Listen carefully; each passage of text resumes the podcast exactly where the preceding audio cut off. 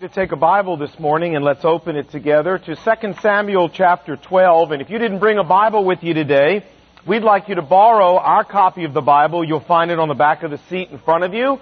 We're going to be on page 222, page 222 in our copy of the Bible or 2 Samuel chapter 12 in your copy of the Bible. A couple weeks ago, uh, my middle son Justin, who's 18, uh, I sent him on a Saturday morning early to take my youngest son Jonathan to a baseball game. He had to be there an hour early, and Justin was help coaching the team. So I sent the two of them off, and I said, "Hey, I'll get my coffee, and I'll be there. I'm just spectating, so I'll be there, you know, an hour later on time." So um, everything was fine, but I got a call a, a couple minutes later after they left from a lady at the bank down around the corner from our house saying they'd had a flat tire. Could I please come? So I jumped in the car go, drove up there. Sure enough, they were on the side of the road, flat tire. And I said, okay, Justin, here's the deal. You take my car, take the other car, you go on out to the game. I'll sit here and wait for AAA to come and get the tire changed and do whatever. And if I get to the game, great. And if I don't, but you guys go ahead. So they took off and I was sitting there, excuse me, waiting for AAA. And I thought, well, when AAA gets here, they're going to need to get to the spare tire in the trunk, so I ought to go ahead and open the trunk, start clearing everything out so they can get to it. Oh man opened his trunk in Justin's car. There was more junk you ever saw in your life. Baseball equipment and old, and nat- so I started making a pile on the side of the road, you know, stuff you're gonna keep, stuff we're gonna throw away. And, really, and as I got down near the bottom of the trunk, I found this real official looking piece of paper all crumpled up thrown in the bottom of the trunk. So I got it out and I tried to smooth it out, you know, so I could read it. And it was a Fairfax County parking ticket that Justin had gotten and just crumpled up and tossed in the trunk. So, I couldn't get to him right at the moment. So, um, so when I got to the tire company, I started blowing off steam at the guy at the tire company about, can you believe this? Can you believe he did this? And the guy said, oh, he said, you ought to have him come talk to me. He said, I got a parking ticket in Maryland two years ago. He said, and I just, I just trashed it. I figure I don't need this. So when I went to re-register my car two years later, they caught me, took me to court, and the judge told me that I owed them $1,900 for a parking ticket. I said, good grief, what did it start at? He said it started at $50 and then they started adding $7 a day for almost two years to my parking ticket. And he said, I didn't even have the money. He said, do you realize I'm making monthly installment payments on a parking ticket? Now, when I was in college, I was a chemistry major, but we had to take a lot of physics, and there's a basic law of physics that I learned, and maybe you know it says this. For every action, there is an equal and opposite what? Yeah, you know it. Reaction. And this is just a fancy scientific way of saying what we all know, and that is that there are consequences to everything that we do. Now folks, David is going to learn this in spades in the passage we have before us for today. And in my opinion, this is one of the most gripping passages in all of the Bible and also a passage that has some huge lessons for us as Christians here in the 20th century. So I want you to come along and let's look at it together. This is not a happy passage. We're not all going to walk out of here going, oh, what a great passage. No. This is a very sobering passage, but a very important passage if you and I are going to keep the blessing of God operating on our lives. So let's look at it together. A little bit of background. Remember, we're studying the life of the great man of God, David. Now to quote the old nursery rhyme, when David was good, he was very, very good, but when David was bad, he was horrible. And David lately has been horrible. David has broken every one of the Ten Commandments that deal with your relationships with other people. Commandment number 10, he coveted his neighbor's wife, Bathsheba. Commandment number 7, he committed adultery with her. Commandment number 9, he lied to her husband Uriah. Commandment number 6, he murdered Uriah. And commandment number 8, he then stole Uriah's wife and made her his own. And yet as chapter 11 ends, it looks like that God's asleep and David's gotten away with the whole thing scot-free, but now, you know, chapter 12 comes. And here it's a year later as chapter 12 opens, but God's timing is now ripe. And one night, David hears a knock at his door. It's his old trusted friend, Nathan the prophet, paying David a visit that David will never forget the rest of his life. Let's look at it. Verse 1. And the Lord sent Nathan to David to rebuke him. Now can you imagine this assignment? How'd you like the assignment of being sent to David, the guy who killed Goliath, the king of Israel, and you gotta go confront this guy? How are you gonna do something like this? Well, I'm sure Nathan prayed about it and God gave him a wonderful strategy. Look at this. He comes in and he tells David a story. He says, now David, there were two men in a certain town. One was rich and the other was poor. And the rich man had a very large number of sheep, but the poor man had nothing except one little baby lamb that he had bought. And he raised this lamb and it grew up with him and his children and it shared his food and it drank from his cup and it even slept in his arms. It was like a daughter to him. You know, David could have naturally identified with this. David was a shepherd. Certainly as a young shepherd, David had a favorite pet sheep like this. And so quickly, David begins to connect with the story emotionally, to let down his guard, to begins to sit on the edge of his chair, hanging on every word, wanting to know what comes next. Verse 4. Now a traveler came to the rich man, Nathan says, but the rich man refrained from taking one of his own sheep to prepare a meal for the traveler. Instead, you know what he did, David? He went over and took that little baby lamb that belonged to that poor man and he killed that lamb and he prepared that lamb to feed to his traveler. Now David was outraged. David went nuclear.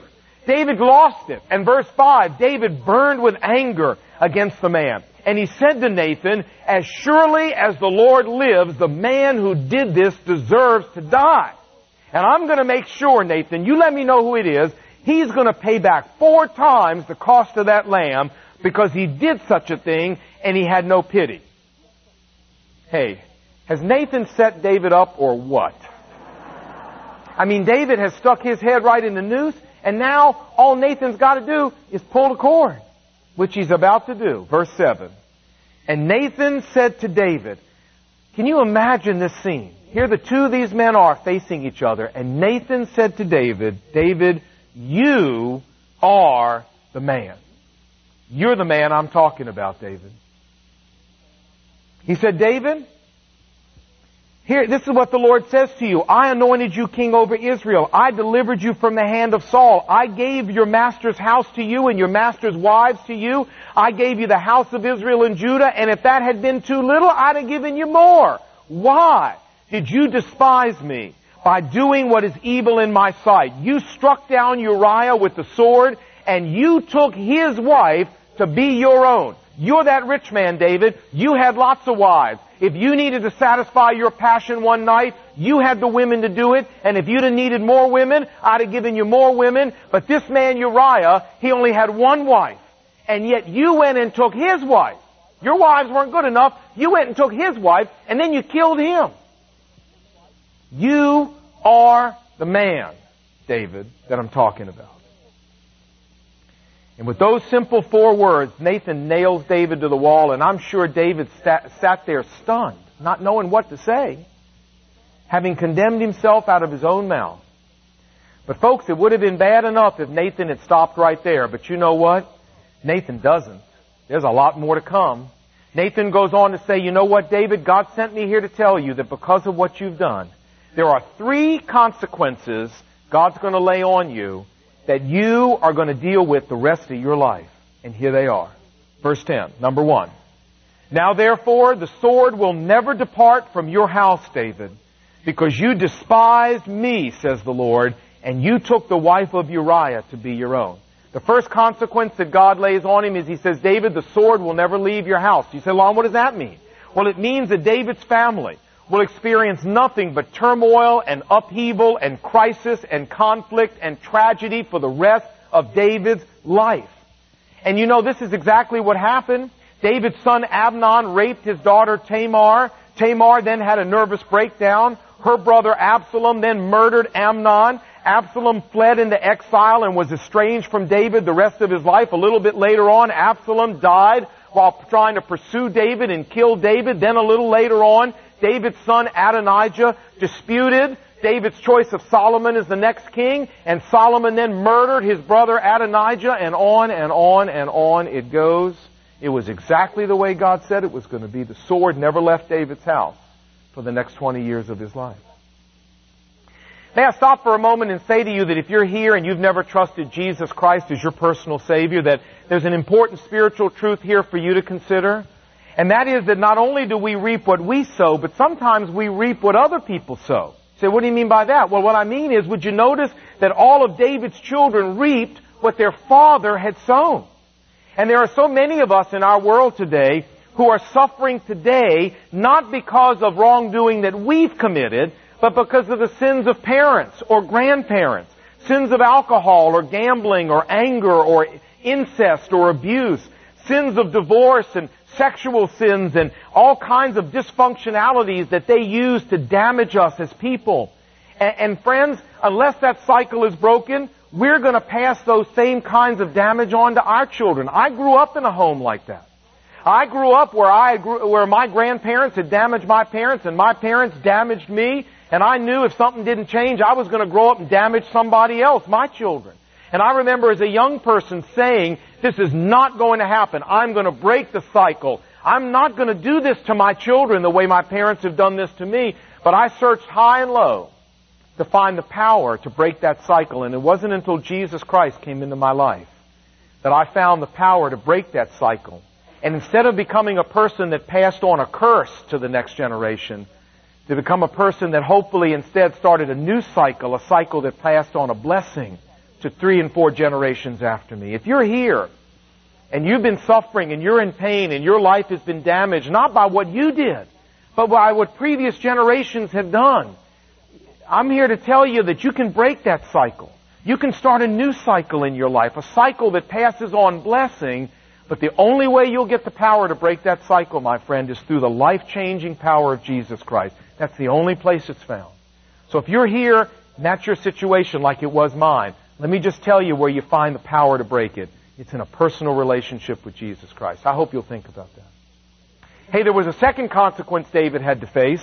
It's found in verse 11. Look at it. This is what the Lord says, Nathan goes on to say. Out of your own household I'm going to bring calamity on you. Before your very eyes I will take your wives and I will give them to one who is close to you and he will lie with your wives in broad daylight you did this in secret, David, but I'm going to do this thing in broad daylight before all Israel. Now you say, what is God talking about? Well, friends, in the ancient Near East, when you deposed a king, when you overthrew a king, you would take that king's wives out, and in broad daylight, you would have sex with them. It was a way of saying, I have now taken over and the kingdom is now mine. It was the ultimate insult you could give your predecessor. And so what God is predicting here is that from David's very own household, someone will rise up and will overthrow him as king and take his wives out and do that in broad daylight. Did that happen? You bet it did. His son Absalom overthrew him and did this, 2 Samuel 16, we're going to be there shortly, had took his wives out and did this in broad daylight, just the way God said. Third and finally, verse 14, David says in verse 13 to Nathan, I have sinned against the Lord.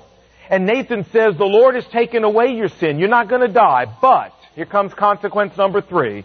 Because by doing what you did, David, you have given an opportunity for the enemies of the Lord to show utter contempt for God. To pass you off as being the hypocrite they always believed that the followers of God are. The son that is born to you in Bathsheba is going to die. Now this, this boy was already alive. This is a year later. But God says, I'm going to take him. Did that happen? You bet. If you skip over to verse 15 and you read, you'll find that it happened.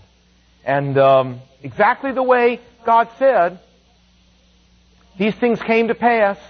For the next 20 years, David's family was a nuclear fallout zone. For the next 20 years, David struggled with the guilt of losing that child because of what he had done. And his own son Absalom rose up and mutinied against him and tried to kill him. And you know what? David had nobody to blame for this but himself. And I wonder, the Bible never says it, but I, I, can't help but think there must have been many a night over the next 20 years when David would lay in bed, his heart heavy, and, and just lay there and think, gosh, how much different would my life be if only? You know, if only I could have put the tape on rewind and go back and not do what I did. Just think how different my life would be if only, if only, if only but it's too late. Now that's the end of the passage. That's as far as we want to go in the passage, but it leaves us with the most important question. I gave you last week off, but I know you haven't forgotten.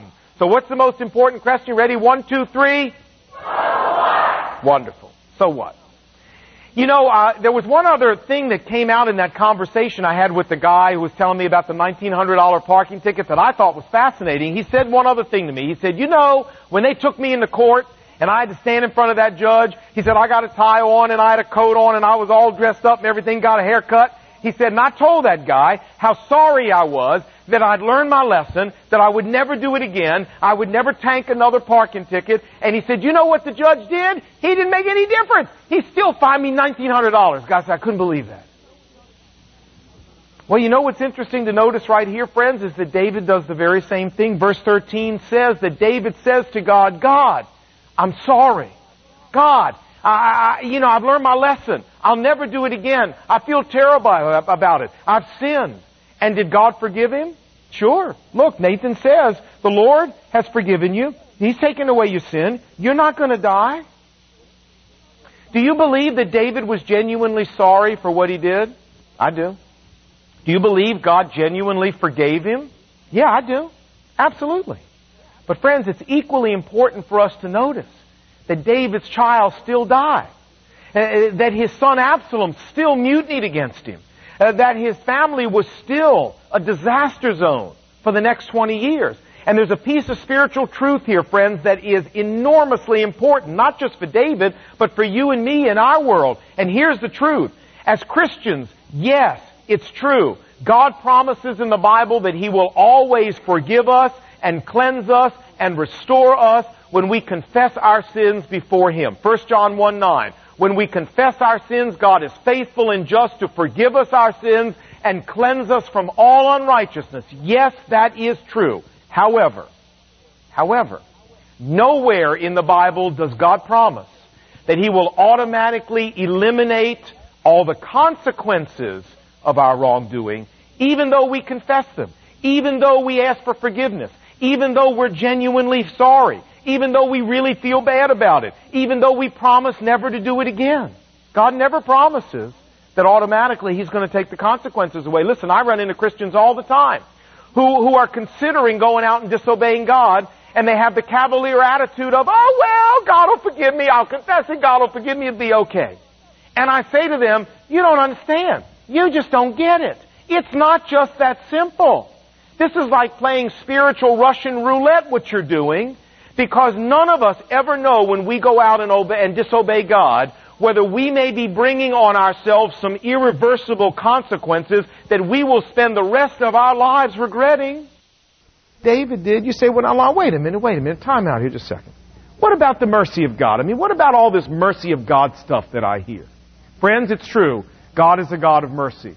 It's also true that in His mercy, God often softens the consequences that frankly we deserve and we fully earn. I, I know that's happened to you if you're a Christian any length of time. It certainly happened to me. God even does it sometimes when we don't even realize God's doing it for us. I mean, there have been so many times in my life where I have done stupid things that I knew after I did them, uh-oh, man, if this works out as far as it can go, I'm in big trouble. And God has stepped in in His mercy and has short-circuited it and kept it from going there. But I'll tell you something. God never obligates himself to do that for us as Christians.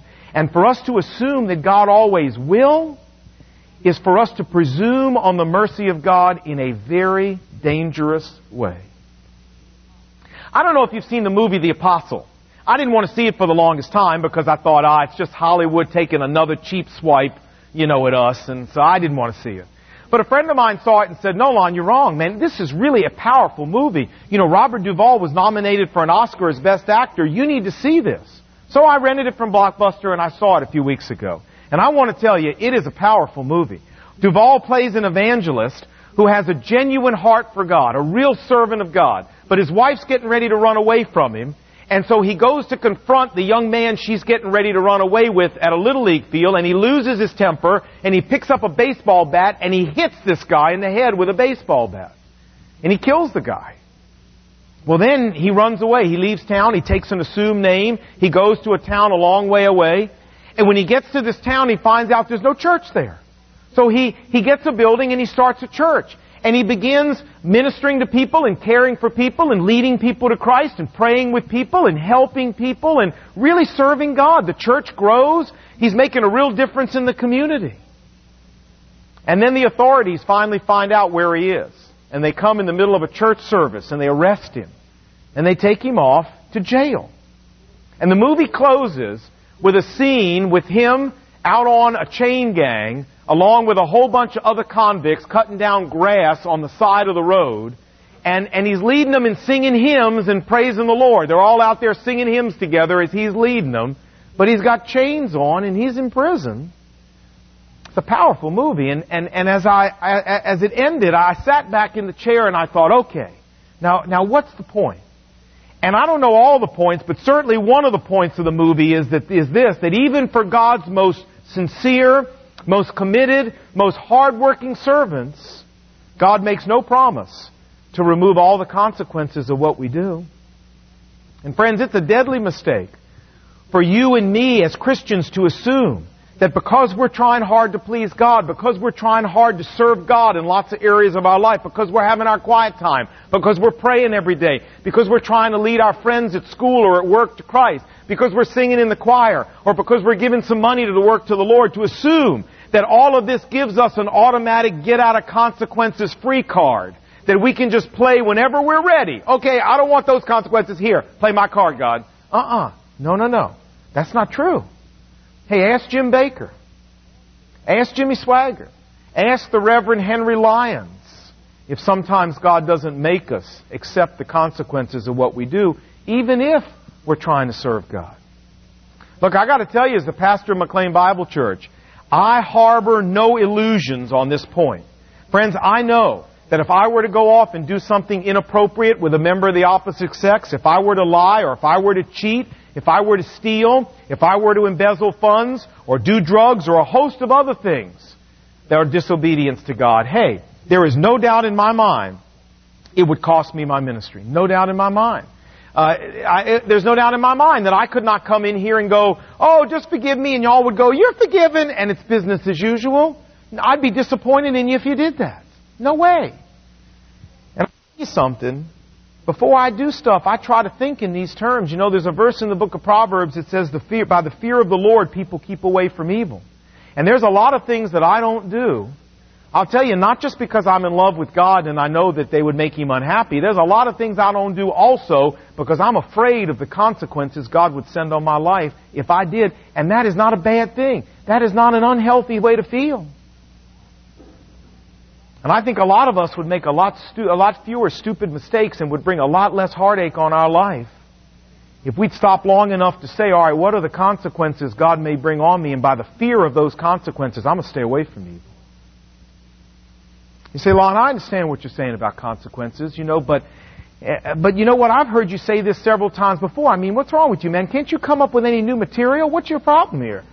Well, I got to tell you something. I know I've said this to you before, and, and the reason I keep saying it to you again and again and again is because I keep seeing Christians right here in our church family go out and do some of the dumbest, stupidest stuff you have ever seen in your entire life. And then they come in my office their life falling apart from the consequences. It breaks your heart to hear their story. And I feel like saying to them there in my office, what is wrong with you? Are you completely out of your mind? Didn't you think before you act? Didn't it occur to you that these consequences might happen? What is wrong with you? But I never say that because the hole's already deep enough. You know what I mean? They don't need anybody to dig the hole any deeper. But that's what I feel like saying to them. And, and friends, seeing this happen year after year after year has taught me something about us as human beings.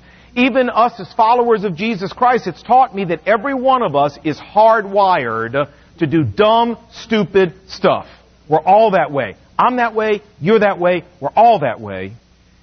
And that means that we all need to be warned on a continuing basis about the dangers of disobeying God, about the dangers of letting our human nature prevail and tell us what to do. And I'm not doing my job as your pastor and your friend to tell you this once eight years ago and never say it again when you face this struggle every single day in your life.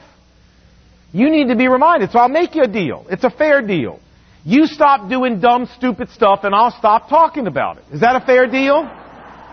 And I find when I stop doing dumb, stupid stuff, I'll stop talking about it. But in the meantime, we need to be reminded of what the, uh, what the, the real issues are here.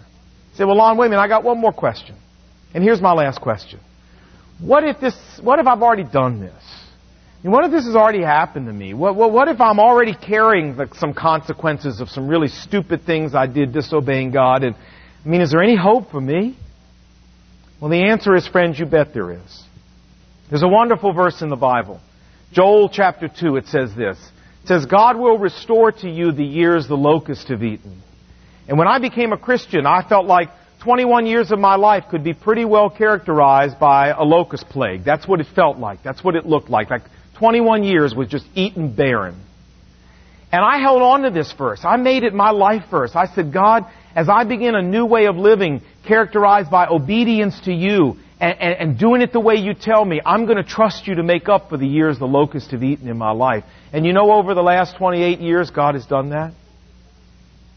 May I say to you, if you're carrying some consequences that you earned by stupid things that you did, this verse is yours too. God will make up to you for the years the locusts have eaten in your life with the same proviso that you set out to live a lifestyle that is biblical and obedient. And it's not like the genie in the lamp. God doesn't snap out and everything gets better. But the process begins of God rebuilding your broken world. And it'll happen. It'll happen. Because God is a God of mercy.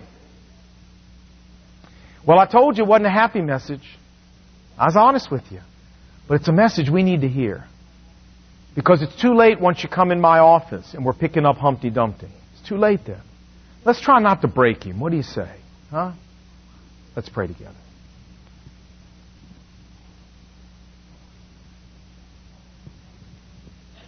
Thanks, Father, for talking to us today about real life issues. There's not a single one of us here who every day at school, every day in the workplace, every day in our families and friendships are not tempted to disobey you.